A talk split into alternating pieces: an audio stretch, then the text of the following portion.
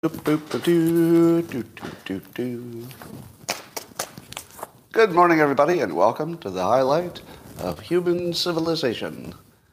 Would you like to take today's experience up to levels which nobody can even imagine or explain? Well, all you have to do is you got to get yourself a cup or a mug or a glass, a tankard, chalice, a stein, a canteen, jug, or flask, a vessel of any kind. Fill it with your favorite liquid. I like coffee. And join me now for the unparalleled pleasure of the dopamine The end of the day, the thing that makes everything better. It's called the simultaneous sip, and it happens now. Go.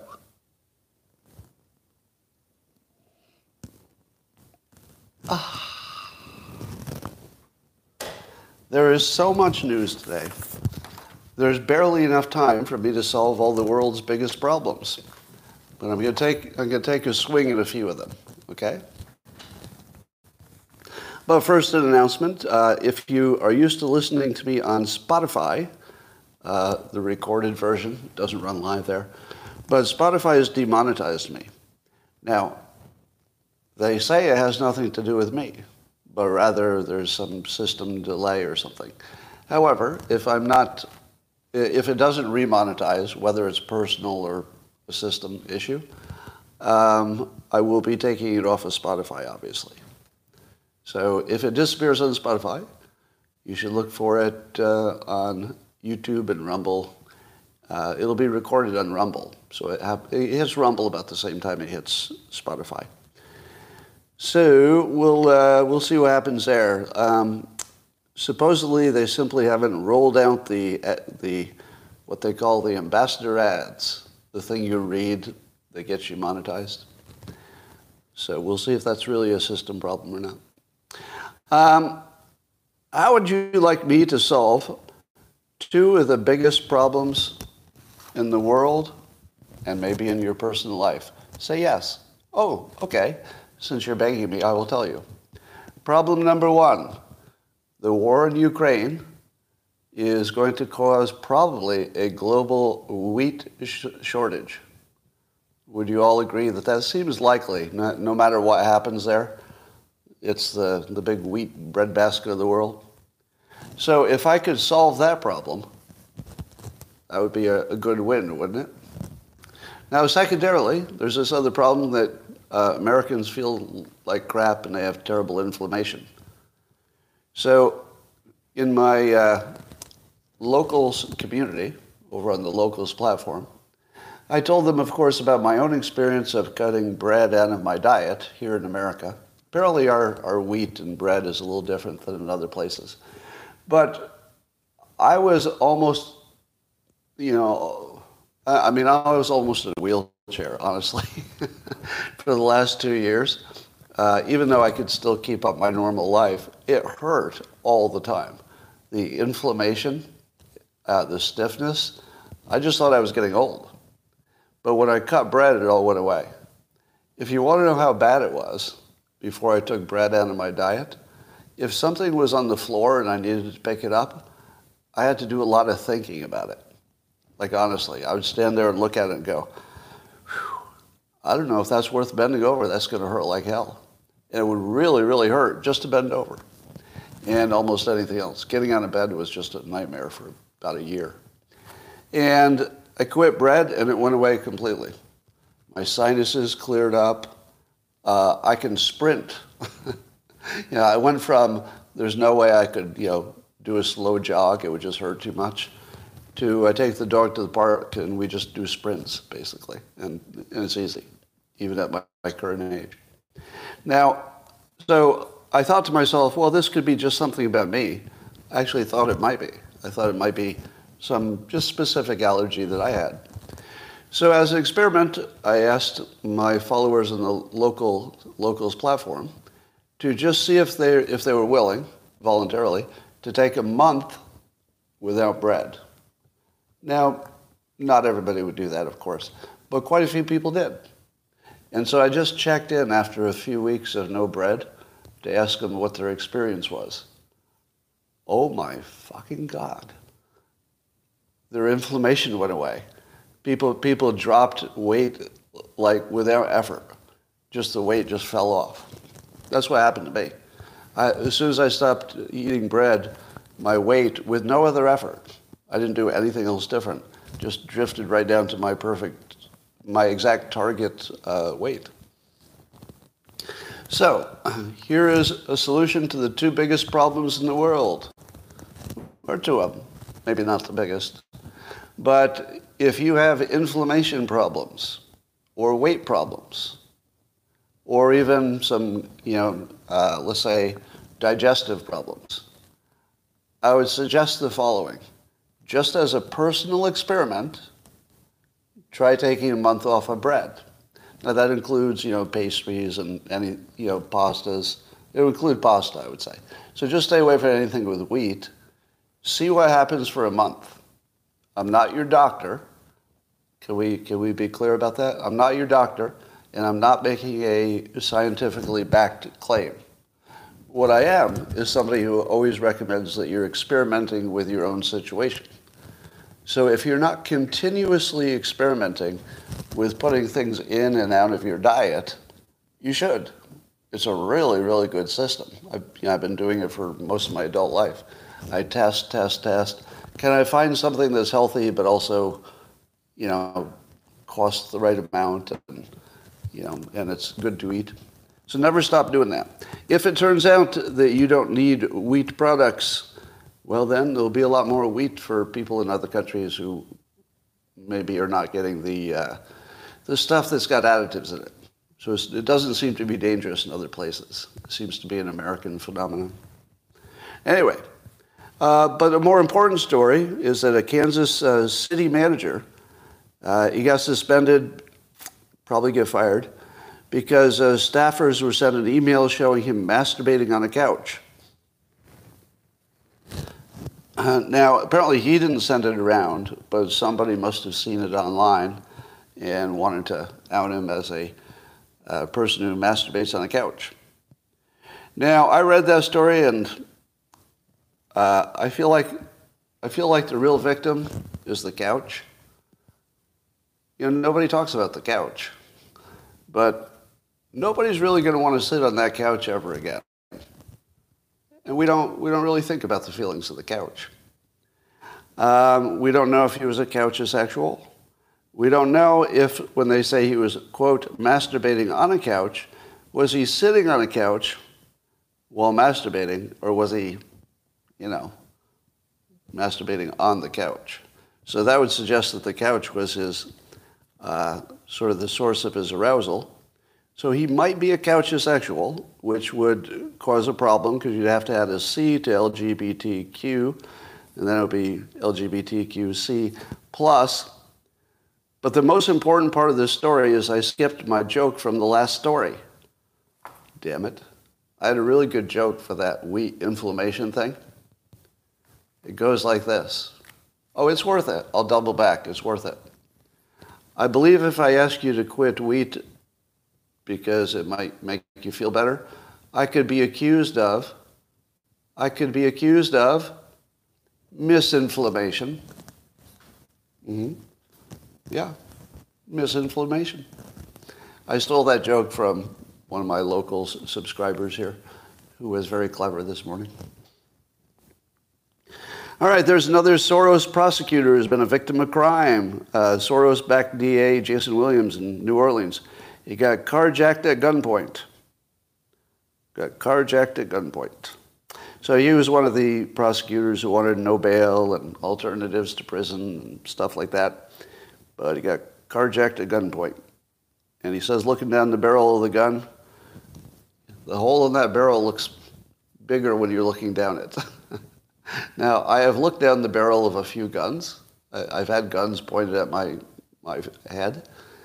And I can confirm the size of the gun looks bigger when it's pointed at your head. Absolutely true. if you've never had anybody put a gun right to your face, a loaded gun, you don't know how big they are until you see them up close, even the small guns. Anyway, this uh, makes the conspiracy theorist in me wonder, since this seems to be um, a repeated story. You know, it just happened. My local Soros-backed prosecutor also was a victim of a crime recently. And it made me wonder, and this is just conspiracy theory stuff.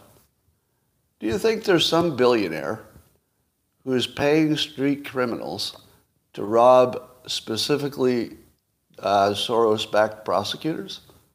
Because they keep getting robbed on the street.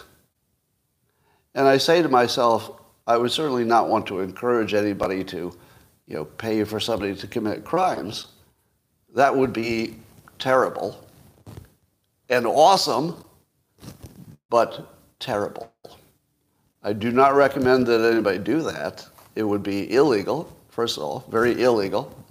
It would be dangerous, super dangerous, and awesome, but don't do it because of the danger.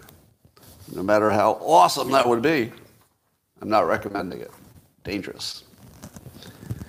Um, did I talk about Trump's education plan, his college plan?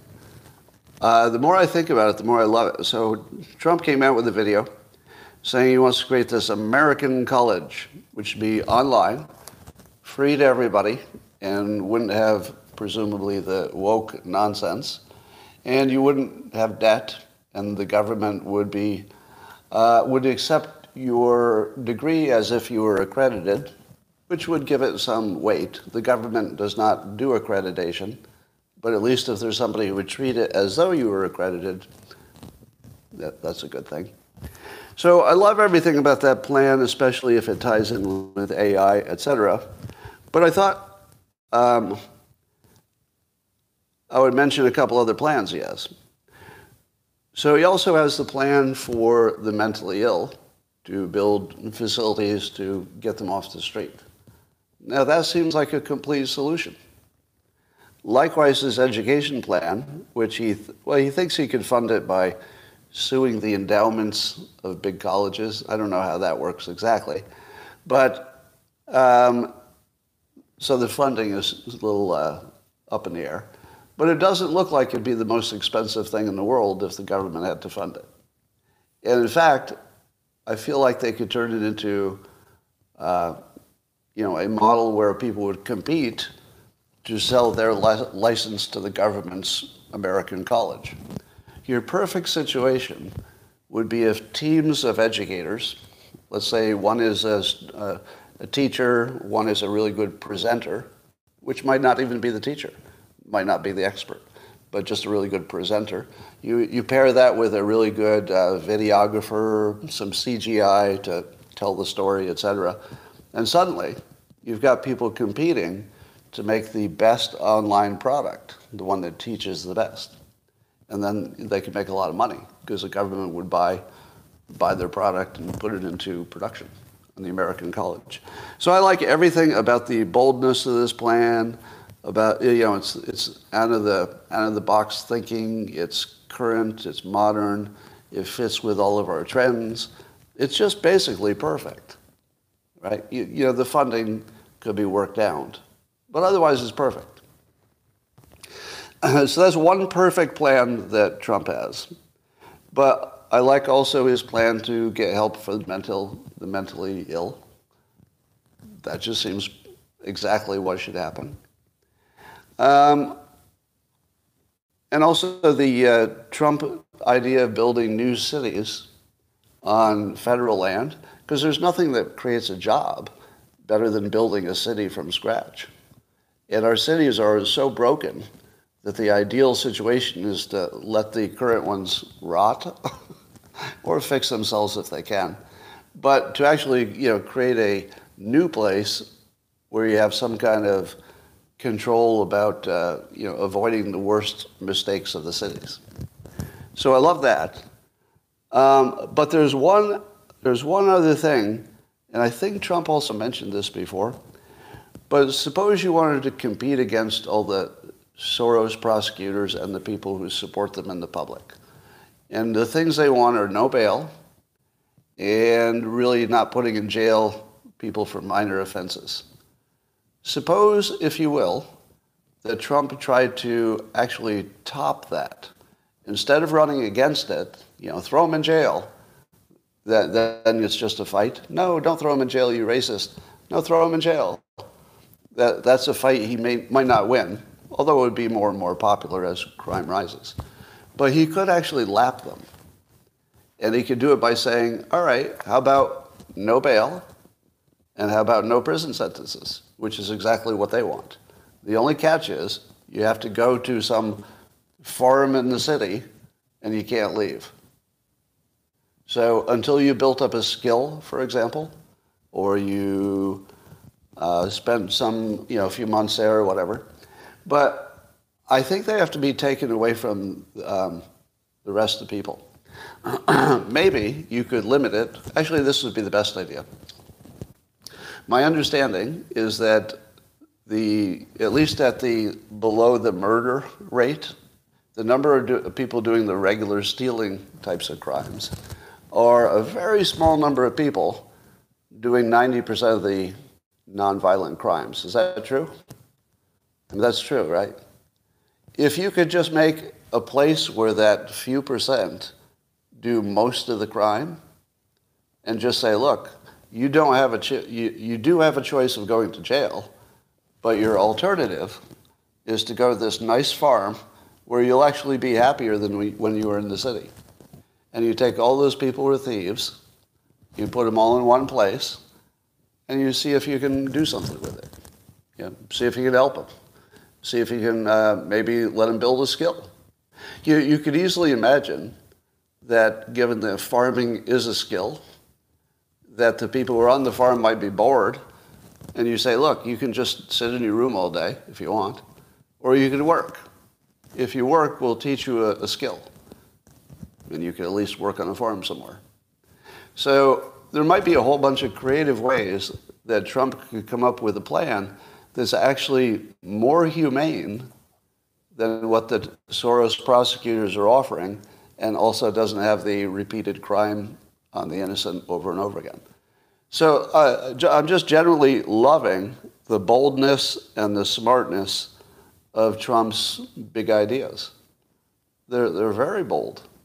And, they, and they're very futuristic. I mean, he's talking flying cars and AI education, right? yeah, he, he's, he's basically looking like a young man running for office.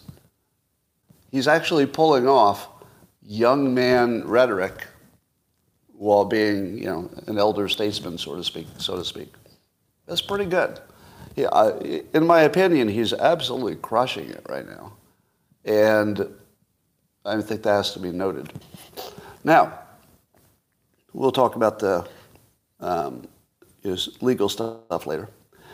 Um, so it looks like the, the Democrats are already talking among themselves, it's reported, that they might have to take a compromise on the current immigration asylum laws as the trade off for getting perhaps the uh, Israel funding through Congress. So it looks like that might be part of a deal. You know, you, you pull back on the immigration asylum, and maybe you get the funding for Israel. Now, what was the old way they used to do that? Wasn't the old way they'd build an omnibus package and they just throw everything in one, and then nobody could say no to the parts they don't like, because it was the only way to get the part they did like, which, which broke the whole system. But apparently, now that we have a new speaker, um, he's at least willing to do some deals where maybe Ukraine is separate from Israel, which is separate from asylum question. But if you want to do a deal, we'll give you a little, little bit on asylum for a little bit over here. And I'm wondering if this got, if the net effect of removing McCarthy, just, just uh, go with me on this, if the net effect, you know, the biggest thing you actually notice that's different, is that um, immigration asylum got negotiated away in return for some funding, that would make Matt Gaetz one of the biggest heroes of the Republic of all time. Now, it's too early to say that, obviously. But he's on the verge of being one of the greatest Americans in history. because I don't know what a bigger risk is than the current immigration asylum program. When you watch what's happening in Europe, or it, you know, besides the debt, the immigration, uncontrolled immigration, to me looks like the biggest problem in the country. And, and if Matt Gaetz just thumbed his nose to the entire process and held tight and got us this one thing, just this one thing, it's too early to say we got it.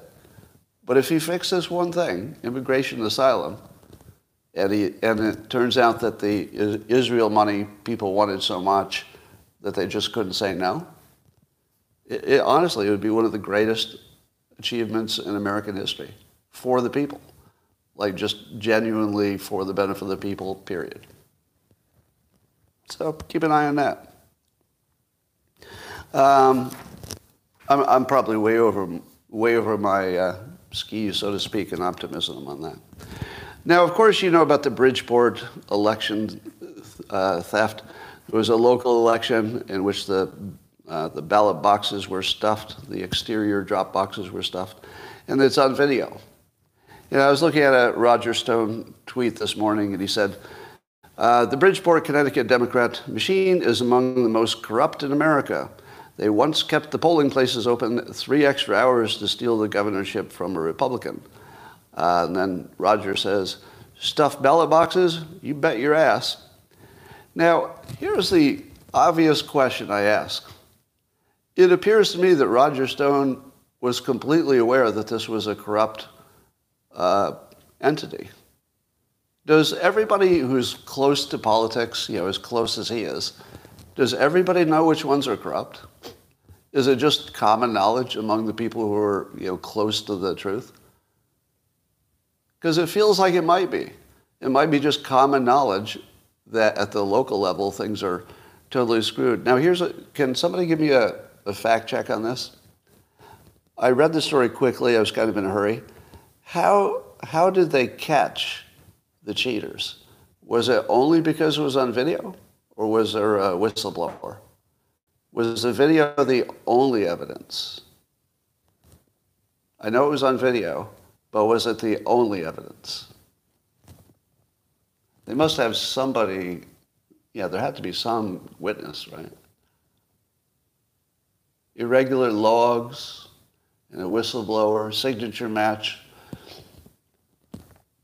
Well, here's the question I ask you. What happens if the Republicans have cleverly made sure that all the drop boxes have video?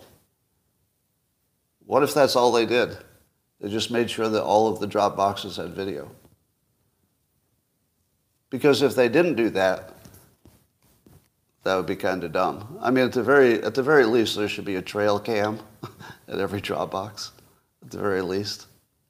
So uh, this is interesting. So the reason they got caught is that it happened to be on a really clear video. And if it had not been on a really clear video, would they have gotten away with it? Was there enough evidence without the video? So this is sort of a story about the rest of the country, isn't it? Like whatever was true in this one place, presumably could be multiplied. Now, here's the other question.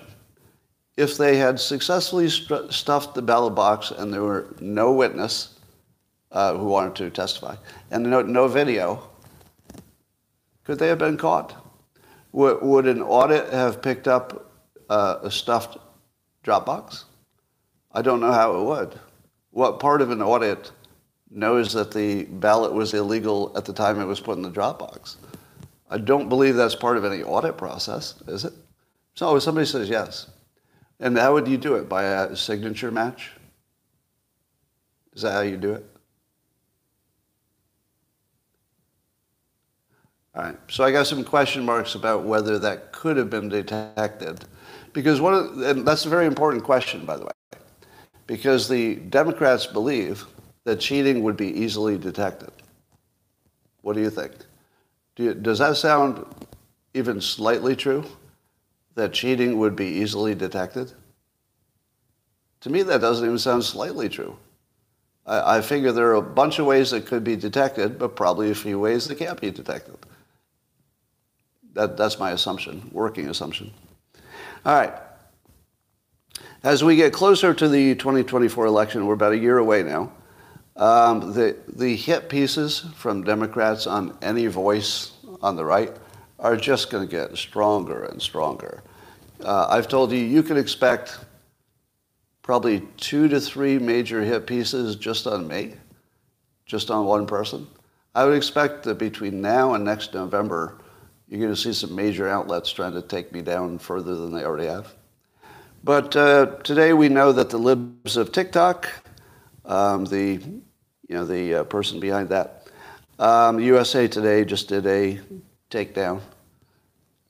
Now I love the fact that when people get hit pieces written about them, they tweet the hit piece itself.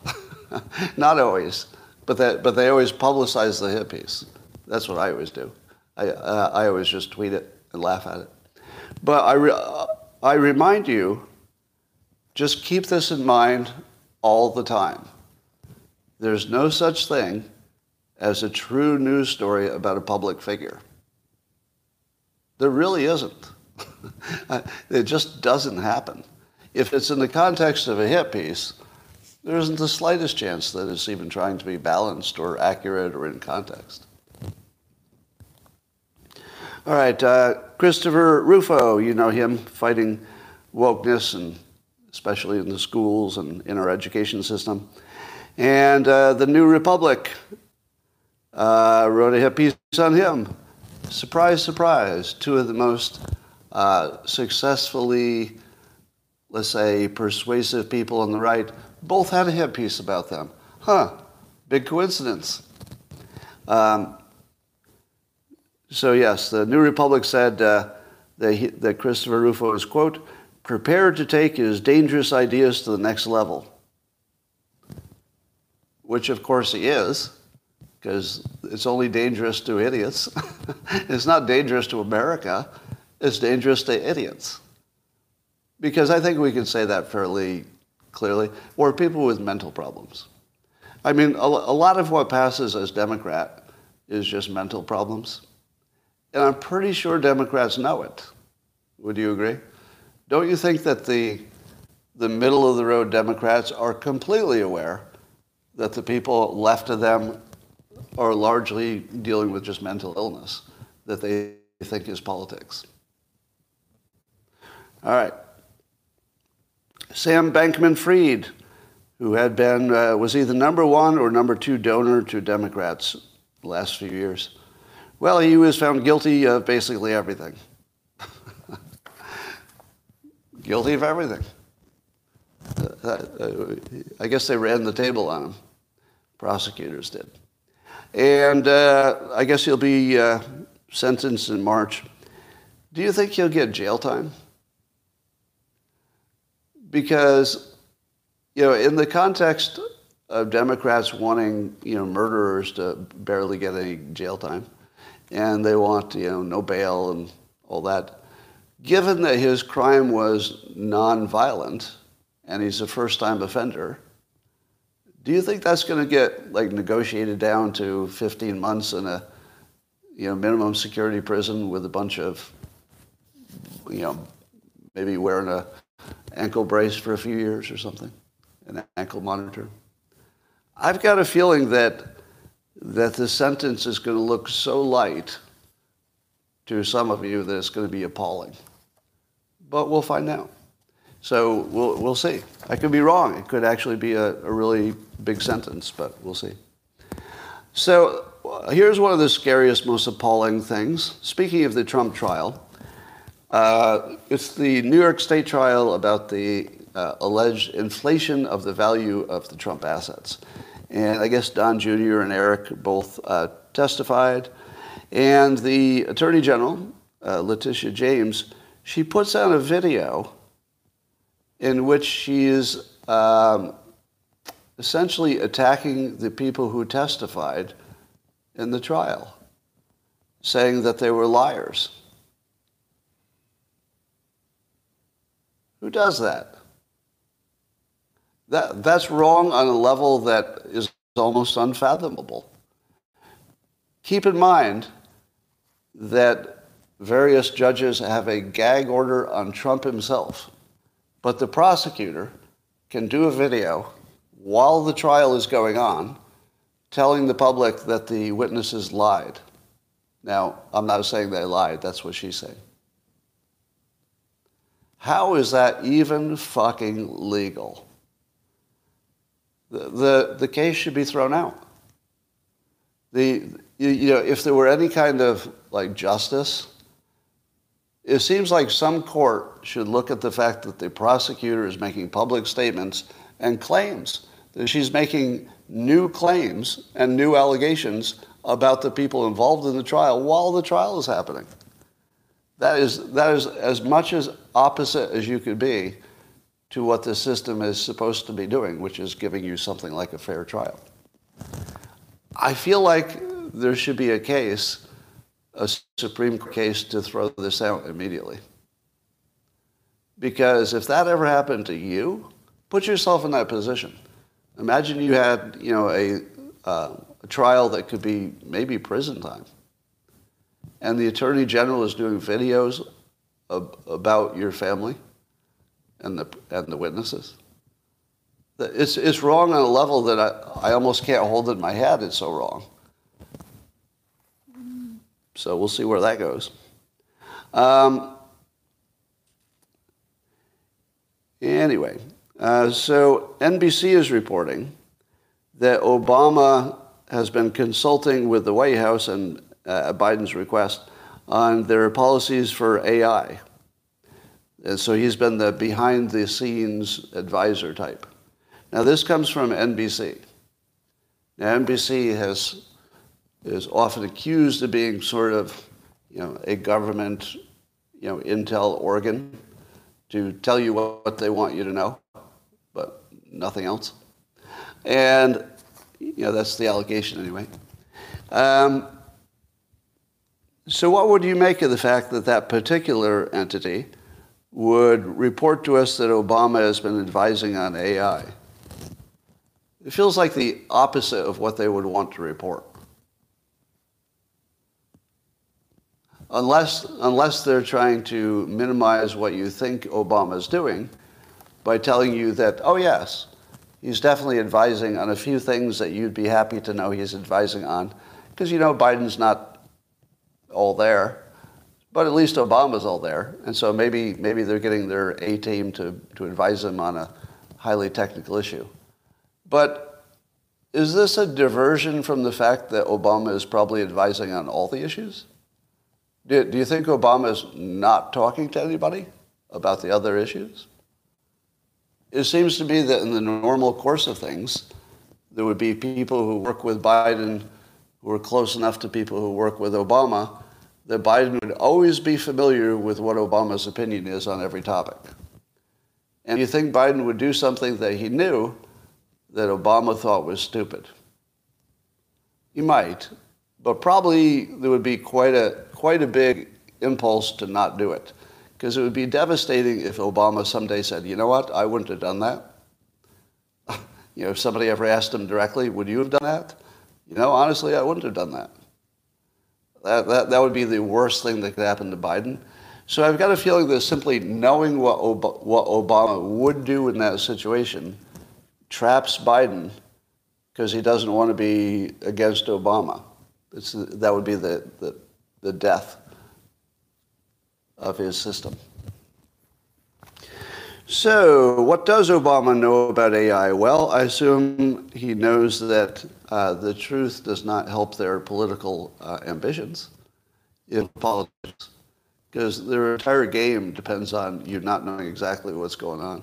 And we just glitched. Did we just glitch on YouTube? How much of that did you miss? It, uh, have you noticed there, there's just certain topics that seem to make YouTube glitch? So I'm demonetized on Spotify, and, and my YouTube just has a lot of glitches. Probably a coincidence. It probably has nothing to do with the fact that we're one year from an election and shutting me the fuck up would be the best thing they could do. That's probably a coincidence. Might be a coincidence. Anyway, uh, the leader of Hezbollah is going to give a speech today in Lebanon, and I think it happens uh, um, in about an hour or so. I think in an hour and a half. And um, I guess he's going to say whether Hezbollah will join the fight against Israel. Do you want to make any predictions?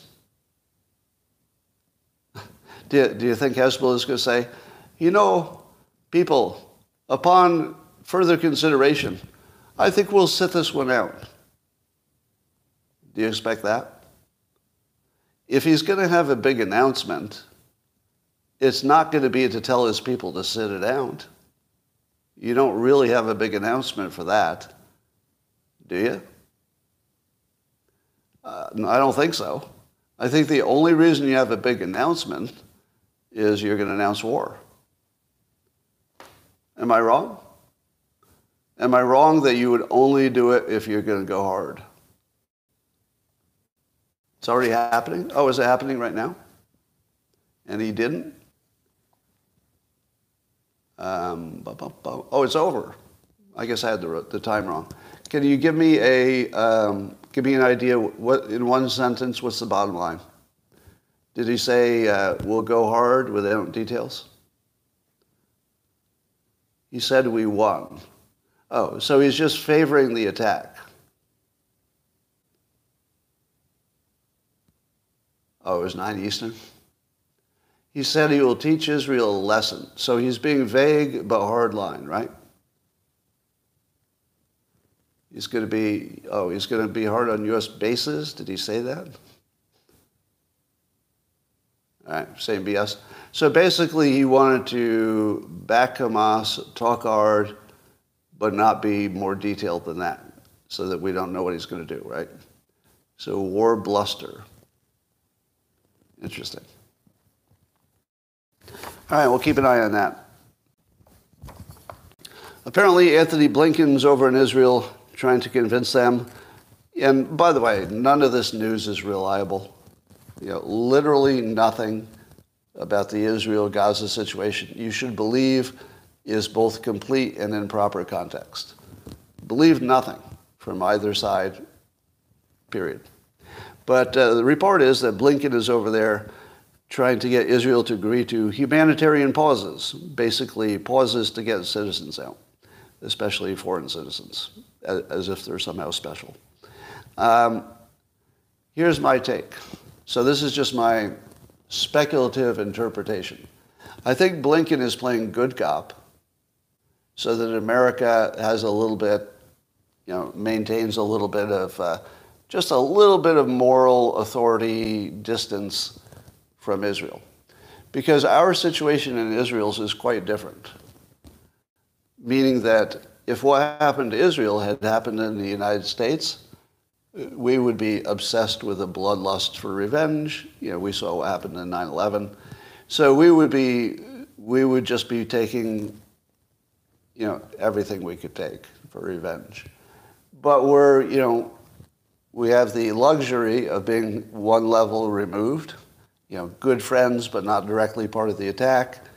So it does make sense that we would set up a, a good cop, bad cop situation, and that Israel uh, probably wants to go at a slower pace than its citizens want it to go. So imagine that you're Israel, and there's, there's sort of a smart level of attack. You know, you don't want to do too much and run into the grinder. You don't want to do too little because it gives them time to prepare or escape, or you know, and then you lose public opinion. So Israel has the problem that their citizens are going to want them to go hard and fast, and that might not be what the military of Israel thinks is the best play. I don't think it's the best play. Uh, I think the, the slow squeeze is by far the best play.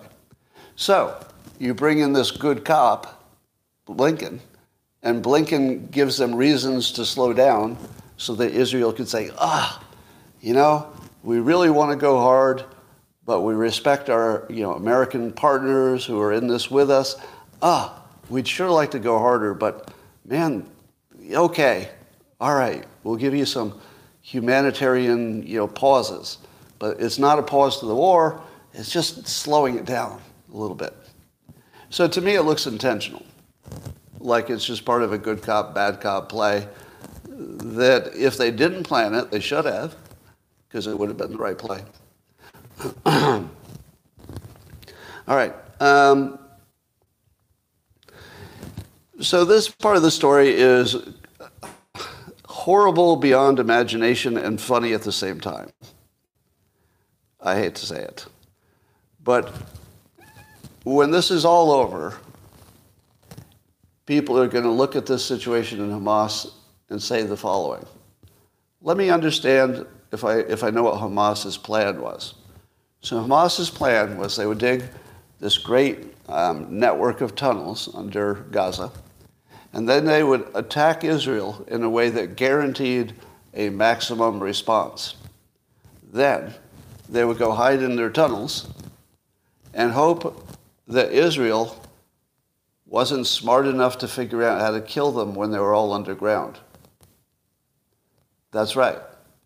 It looks like Hamas' war plan depended heavily on Israel not having good engineers. Are you laughing yet? That might be the funniest fucking mistake I've ever heard in all of military history. Oh, the Israelis, they will never figure out how to deal with us underground. Do you know what Israel figured out? They figured out how to turn the tunnels into graves. They figured out where the, by now they've closed all the exits and entrances. Am I right? By now they're all closed. Do you know how they did it? They captured a few Hamas people and they interrogated them and they found out where, all the openings were. And then they put some purple smoke down, found out where some more openings were because the smoke came out of various places, right? Then they watched some activity from the air, found a few more. And as they go, they keep bombing the entrances and exits. They've turned off the electricity, so they're going to have to basically have a door open to get any air, right? The tunnels are going to have to have exposed entrances and exits to get air. So that makes it even easier to find. So apparently, Israel is squeezing and closing tunnels until, and I guess they've already uh, cleared 100 of them. And when I say cleared, I mean they may have collapsed them on top of the bad guys. Now, here's the thing that is horrible, but you may have another feeling about it as well. The, the the horror that was perpetrated on Israel is, you know, beyond, literally beyond anything you can even hold in your head. It's, it was so bad. Their, their citizens were tortured before being killed. They weren't just killed, they were tortured in the worst ways you've ever heard of anything ever happening anywhere. Israel's military response is to seal them in tunnels Israel found a way to torture to death 80% of the Hamas fighters in a completely legal military way. Burying them in the caves make sure that they know they're dying and it's going to be really unpleasant for about two days while they run out of air and water and food. They actually found a way to torture to death the other side completely legally, completely transparently, and to tell you that they're doing it while they do it. Here's what I imagine is happening. If you were in the military, you know, in the beginning it's all kinds of rage and things, and then there's the fighting itself in the beginning, which is terrifying, and you taking you're taking wounded, and it's just all bad. There will be a phase in the next few weeks in which Israel has total control above ground and there's still a whole bunch of fighters in the tunnels. But they're going to know where they are, and they're going to close, close all the entrances and exits, and they're just going to sit there knowing that their enemies are dying below the ground. And someday, it will be considered the dumbest military move ever to put all of your fighters in a grave and then hope that nobody in Israel could figure out what to do about that. That was their plan. Uh, uh, am I describing it wrong? That was their actual plan, was to hope that Israel wasn't smart enough. Has anybody ever won that bet? Seriously, in the history of the whole fucking civilization, who won the bet that Israel wouldn't be smart enough? Come on. Come on.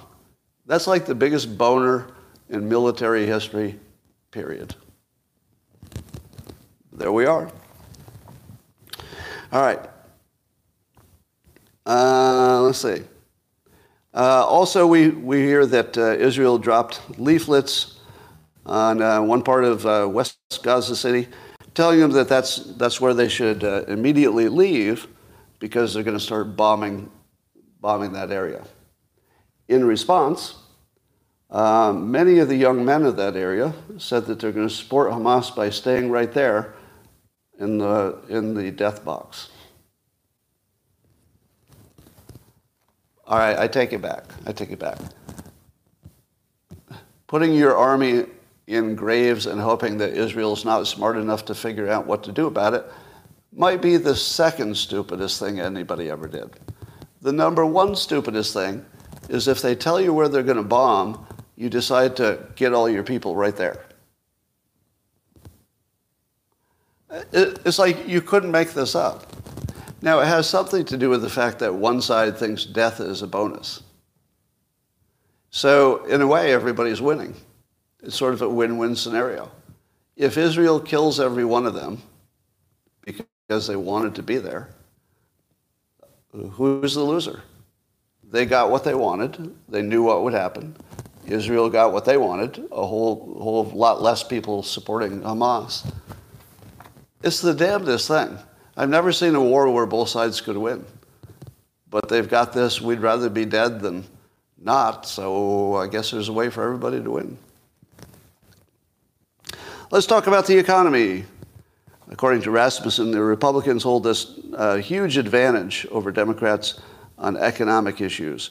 But, as you will not be surprised to hear, that advantage is almost entirely in independents. So the people who do not, you know, brand themselves with one party or the other have, you know, massively gone over to the Republican side for economic security. What do you think the Democrats did? No change.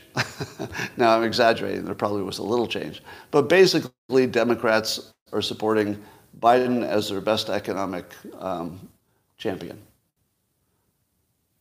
That is pure mental illness, isn't it? How is that anything but mental illness? And, and here's the thing I wonder. When the founders of our system you know, designed the system, I don't think mental illness was even a variable that they considered. You know, they, they certainly considered, well, you know, landowners only and some racist stuff and no women. You know, so they, they certainly were thinking about all the variables that they could think of. But I'll bet at no point did they say, you know, mental illness is going to be the big thing you have to worry about. But it is. Here we are. Mental illness is our actual operating system for the country. Instead of separating the mentally ill, we've empowered them, given them the vote, let them march, they stay out of jail, they can commit crimes, they, they own the media indirectly. So we've actually empowered the mentally ill because we're too polite to say, you're obviously mentally ill. You know, I guess you can't say that in public. I say it on, uh, on the X platform every day, but uh, Jeff Bezos is moving to Florida. he's moving out of Washington. He's moving to Florida, his personal uh, residence. And uh, of course, there's a, a tax benefit. So there's some kind of wealth tax in Washington he's going to escape that was really expensive. Uh, but he says it's to be near his parents because his parents are in Florida. So that was kind of convenient that being near his parents gets him out of a liberal hellhole and into a place that's well run. I have a hypothesis. Jeff Bezos is a Republican. Not really. I mean, I'm not saying he's registered that way. And I'm not saying he would agree with, you know, maybe a quarter of the things that Republicans like. But I'll bet you he doesn't like open borders. I'll bet you he doesn't like unrestrained spending. I'll bet he doesn't li- like overregulation. I'll bet he doesn't like too much taxation. I'll bet he doesn't like lockdowns that didn't seem to have a benefit. I'll doesn't like uh, obviously fake news, uh, even though he owns the Washington Post. yeah, I'll take that one back. He might like fake news. Never know. He might like it since he owns a fake news entity. Um, but I think you're going to see a lot of prominent Democrats um, fleeing to Republican states because they can. Right, he can just say, I want to go there, and then other people do all the work, and then he's there. But you know, the rest of us can't move so easily. All right, uh, Eric Adams, the mayor of New York City. He was on a plane on his way to go to D.C. to talk about, I think, the uh, immigration asylum situation. As he was on the plane, uh, the FBI raided his campaign, and there are allegations of, you know, illegality in his campaign that are pretty serious allegations. So he immediately turned around and went back. Now, why do you think it is that a prominent Democrat would be under serious legal jeopardy uh, at this time? Some say it's kind of a big coincidence that he's opposing the uh, asylum concept of his own party. And so, as soon as he goes hard against his own party, he gets investigated for a crime. You think that's an accident? Or is that just a weird coincidence of timing? I have a hypothesis about, hypothesis about Eric Adams. At least in his brain, he became a Republican. Not really. I mean, I'm not saying, again, I'm not saying he agrees with all Republican policy. And I'm not saying he's going to announce it. I'm not saying he's going to change his, uh, his party affiliation.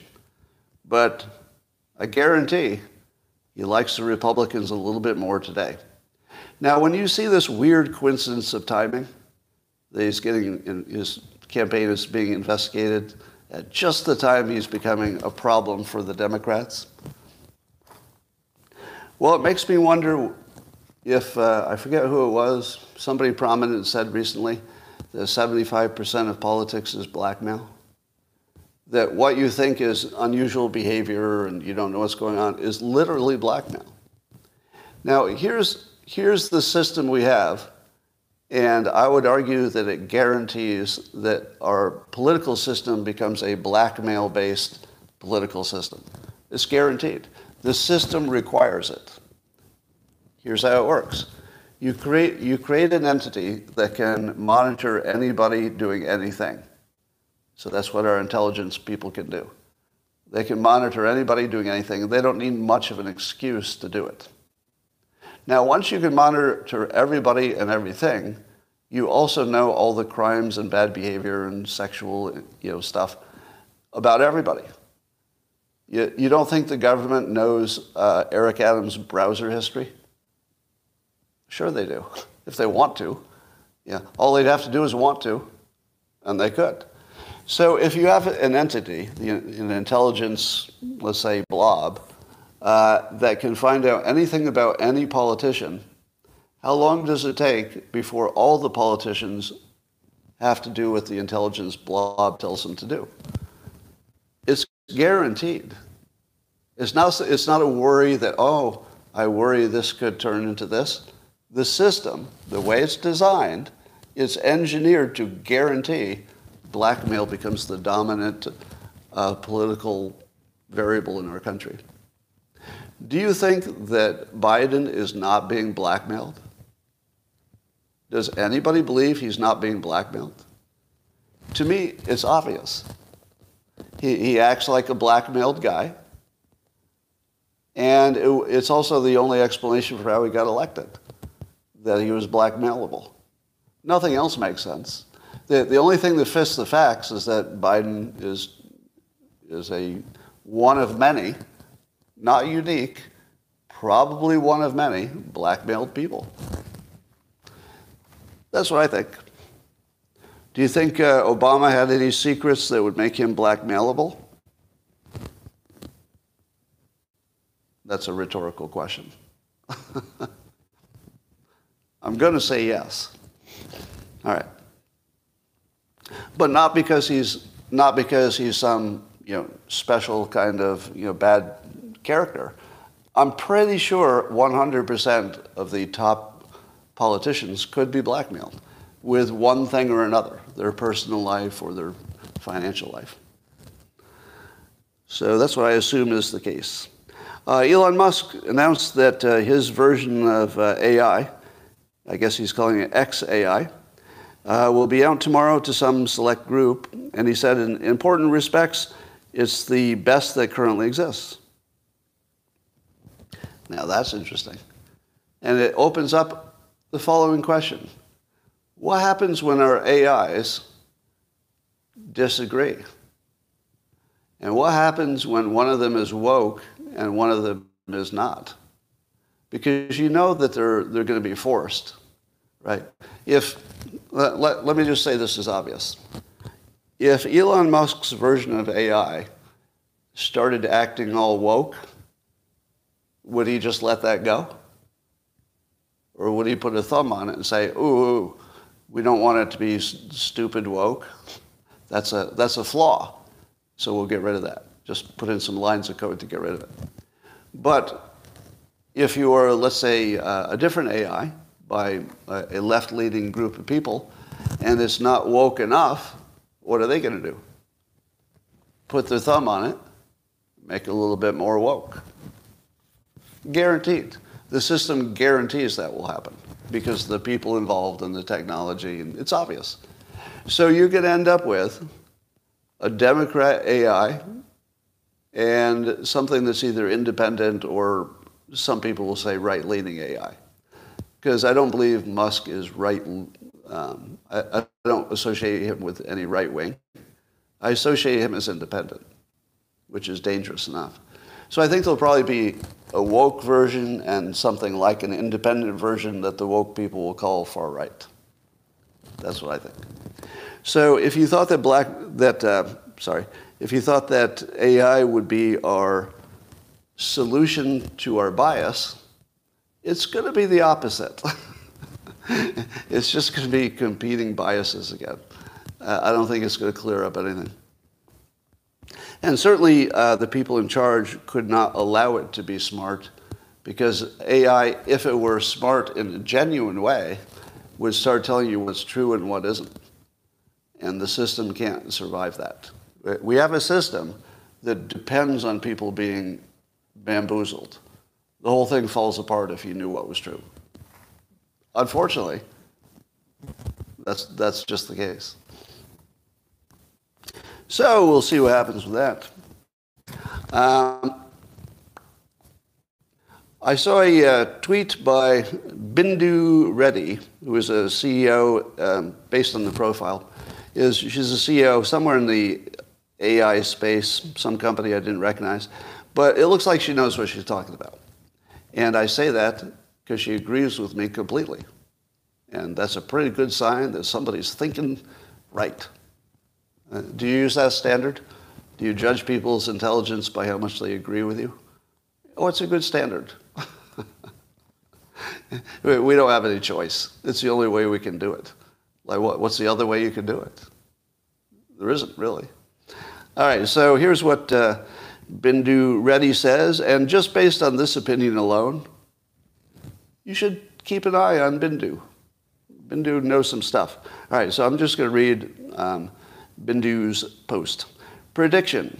We are soon going to prove that LLMs, that's the large language models that drive the AI today, will reach a ceiling when they match human level intelligence and search engine level retrieval. Uh, there will be nowhere else to go after that. That's it. That's all AI can ever be capable of, in bold. It's all it can ever be capable of. And there is no chance of AI becoming a, quote, super intelligent or whatever other doomsday scenario some folks are imagining. No chance it will destroy humanity. Bindu goes on. AI is going to do the heavy lifting for us, and we humans will supervise. This is the most logical conclusion given our understanding of LLMs. The burden of proof should be on the AI doomers. There is no proof that some, quote, superintelligence exists or can exist in the new known universe, or can exist. That is absolutely accurate as of our current understanding. Now, what it leaves out, and I also sometimes leave this out, so let me put it in. You never know what the future holds. you can't really predict the future. That's not quite a thing. So the part where I agree with Bindu 100% is that the current version of just looking at human intelligence in the form of language that's been spoken can never get you to something that's smarter than the thing you trained on. Not in any substantial way. But if somebody invents a whole new kind of thinking, then maybe. You know, I, I wouldn't rule it out but I see no path to it. But the fact that I don't see a path to it doesn't mean it can't happen. Scott, anonymous source Adams, are you drunk already? You, you, you post like you're drunk. All right. So that's it. What uh, Bindu is saying is exactly what I've been telling you. And have I ever mentioned that you could check with the experts? Or you could just ask me, and I'll, you know, I'll save you like a year. Now, can you confirm this is exactly what I've been saying, right? Would, would you confirm that for the other people? Yeah, okay, there's your confirmation. So it doesn't mean we're both right, but it does mean that somebody who knows a whole lot more than I do about AI is in agreement. Well, our fentanyl deaths are up to about a quarter million cumulatively over the last few years. And I remind you of my mother saying that you can get used to anything, including hanging, if you do it long enough. And this is a perfect example of that. Imagine, if you will, that there were a terrorist attack on American soil tomorrow and 1,000 Americans were brutally slaughtered. America would spend, and you know we would, $1 trillion or more to address that problem. Am I right? We, we would open the bank and we would just spend like there was no money left, 9 11 style, Pearl Harbor style. But we know us. If something happens on our soil, we go batshit crazy. We open the wallet and we spend like there's never been anything you know, spent on before. It will kill anything, kill anybody and anything to address the problem. That would be for a thousand people dying at the same day. 1,000 people. What do we do when 250,000 people die from the same cause? And it's a malign cause that's, you know, the nexus of China and the cartels. What do we do in that case? Not much. Not much is because, is because it's over time. Our brains treat, you know, a, a thousand dying on one day as a whole different level, much worse than a quarter million dying. That is just broken. That's just broken. Yeah. So um, I'm going to quote uh, Dr. Mike Burt um, a wise uh, user on X and also in the uh, Scott Adams community on locals. And Dr. Mike Burke says, uh, uh, follow the money. You know, he's talking about the, the amount of fentanyl deaths that have been unaddressed. He goes, follow the money. Taking out the financial nexus of the nation is a problem. but taking out those who are a net financial drain isn't a problem. Wow. That's the whole, that's the whole story. That is the whole story. We need Mexico for trade. We need China for trade, at least for now. But we don't need the human beings who are dying from fentanyl nearly as much, because I hate to say it, but they do represent a class of people, not everyone, not everyone, not everyone, but they do, they are a class of people who do not add as much as they subtract from the, from the, the, the system. If those uh, quarter million people were all uh, millionaire donors to the Democratic Party, I'm pretty sure we wouldn't be talking about this. This problem would have been solved somehow. Somehow it would have been solved. But they're, they're absolutely, the people who are addicted are almost certainly not earning as much money and paying their way as any other group of people randomly chosen. I, I, I hate how accurate this interpretation is. That is probably just money, and the people dying are not net adders of money to the United States. And that's why, that's why we let them go. So keep that in mind. Thomas Massie is in a little uh, fight with AIPAC. That would be the uh, um, Israel backing super PAC, I guess. Would that be a good description? It's a PAC in America that promotes Israel uh, stuff. All right. So uh, AIPAC is called uh, Thomas Massie, Representative Massie, uh, anti-Semitic because he opposed uh, the funding bill for Israel for the current situation. Now, if you know Thomas Massie, he opposes uh, funding bills on principle for a variety of reasons, but there's always like a good system reason. I got really mad at him the first time he did it because he stopped something that Trump wanted to do a number of years ago.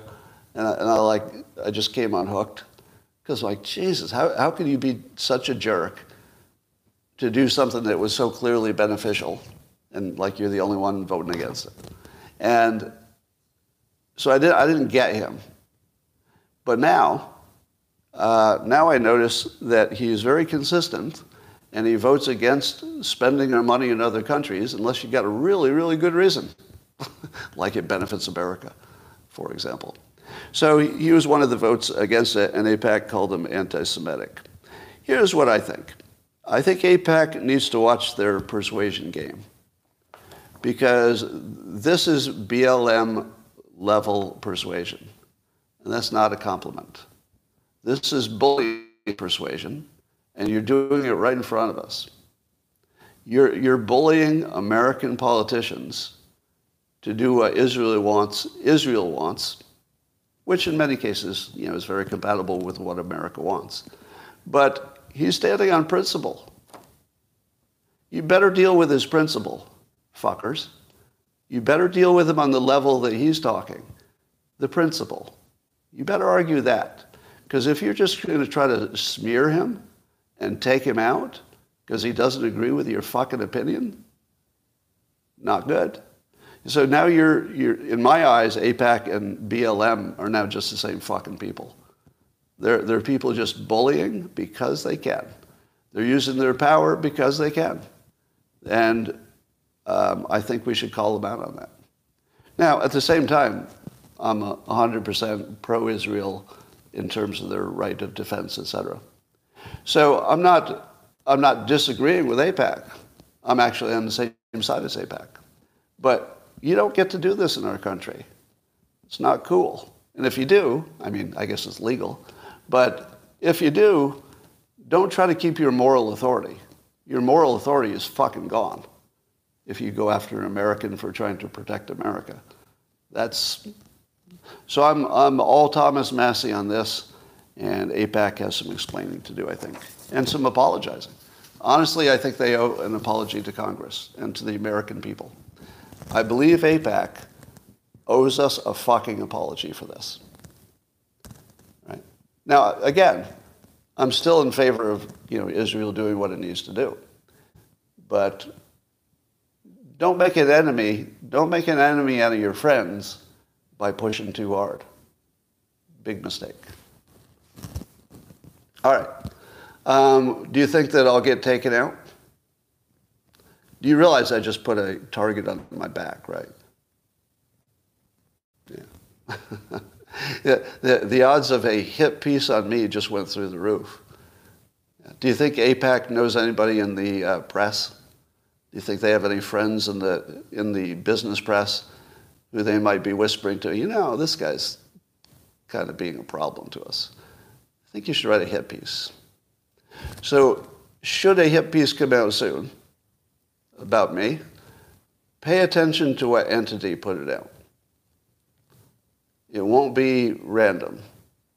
It will be an entity that, you know, you're, you're accustomed to the way they operate. I think that's what will happen. Just gives you more power? Well, I'm, re- I'm willing to play this game.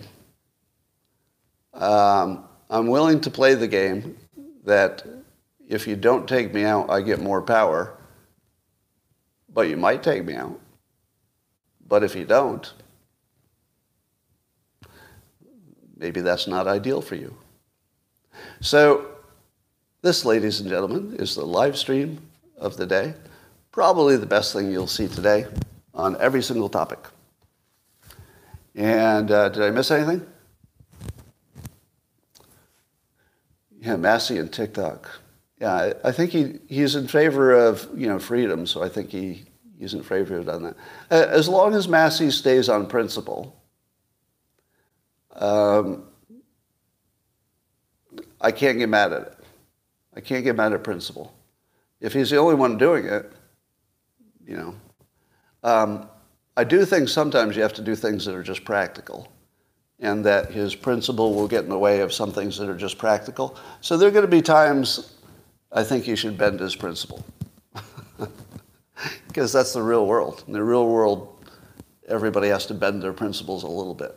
But I don't hate that there's one person who keeps telling you what the principle is, right? Just a reminder. All right, maybe I'm not going to vote for you, but I just want to remind you what the principle is. I do like that. That's good stuff. All right. Oh, uh, yes, I'm seeing a question that I've wondered myself. Why do, why do we give money to Israel? Does Israel not have borrowing power? And why are we not talking about that? Is Israel um, at its level of, uh, beyond its debt level? Because we are. The United States is already beyond its, probably beyond its repayment ability. So why would we be paying somebody else's bill if the way they would fund it is also through debt, but it would be their debt instead of our debt? Now, unless, unless they're on the brink of complete destruction by Tuesday, we're, we're on a path to complete destruction by our own debt. So what makes, what, what is even the argument for why the U.S. should take on more debt instead of the country that has the most skin in the game? I actually don't even know what the argument is. Do you? Do you? Now, if you tell me uh, Ukraine needs our help because they can't borrow money and repay it, I would say, oh, I get that. Yeah, there's a, who, who would give Ukraine a loan? Would you? Would you give Ukraine a loan? Ukraine needs a gift to survive. And I'm not saying I'm promoting more money for Ukraine. I'm saying that from a mechanical perspective, they don't have another option. Either people are going to give them money or they will have no money. But is that the case with Israel? If we didn't give them money, they could not borrow money sufficient to get them through this phase? It might be true. I'm just asking for a fact. And, and ask yourself this. Which part of the news asked the question that was just asked here? Which news program asked the question, why can't Israel borrow the money itself? Have you seen that? Haven't seen it on the left, haven't seen it on the right. Do you want to guess why nobody's going to say that? Take a guess. AIPAC. What would AIPAC say to Fox News if Fox News said, you know, they have borrowing power, we have borrowing power, why are they using our borrowing power instead of their own borrowing power? Like, how does that even make sense? Well, what's even the argument? Maybe there's an argument. It's entirely possible that there's like a really strong argument for it. What is it? How would nobody include that in the news? How is that not the biggest part of the story? So, see, here's what the news is doing. They're, they're making you think past the sale. They're trying to say, should we approve it or not approve it in Congress? That's the wrong question. The question is, should it be there at all?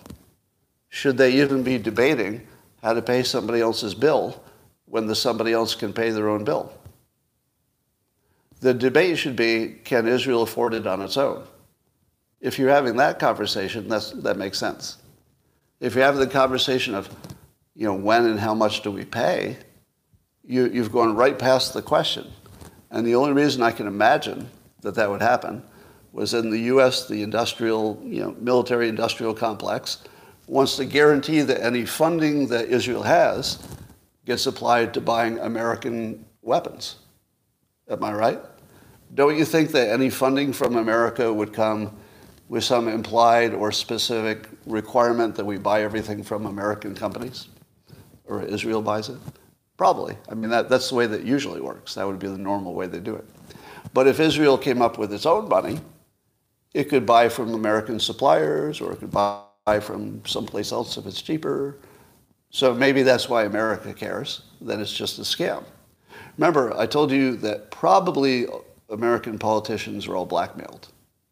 If Biden is blackmailed and our intelligence people are affiliated with the industrial military complex, then they are blackmailing him to give American money to Israel because that American money to Israel is more likely going to be tied to buying their products.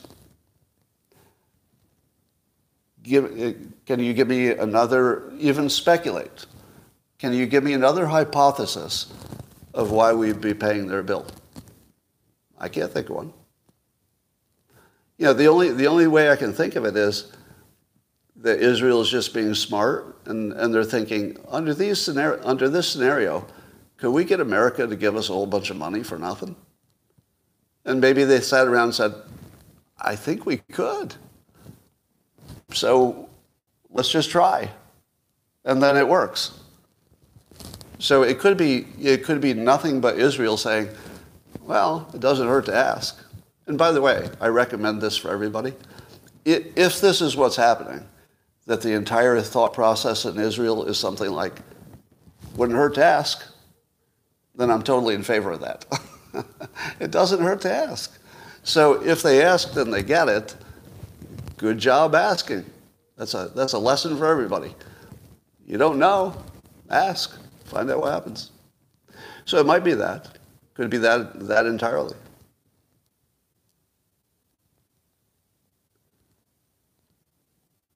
All right. Um, the money isn't real. Yeah. And now that we know that TikTok is uh, completely uh, on the side of, well, the Palestinians, but some will say Hamas, uh, um, and not in favor of Israel, how long is TikTok going to last? Now that Israel definitely wants it dead, I think they do. Wouldn't Israel want TikTok to die? Because it's so anti-Israel from their perspective that I don't know how they can keep it alive. So imagine, if you will, that the Israeli lobby starts lobbying the U.S. Congress to dump TikTok. They should. That, the, the most, the, the wisest strategic thing that Israel could do would be to lobby the U.S. to ban TikTok. That would be the smartest thing. By the way, is it banned in Israel? TikTok's legal in Israel, right? Probably, because it's a free country. All right. Um, that's all I got for you today, YouTube. Best show you've ever seen. And I will talk to you tomorrow.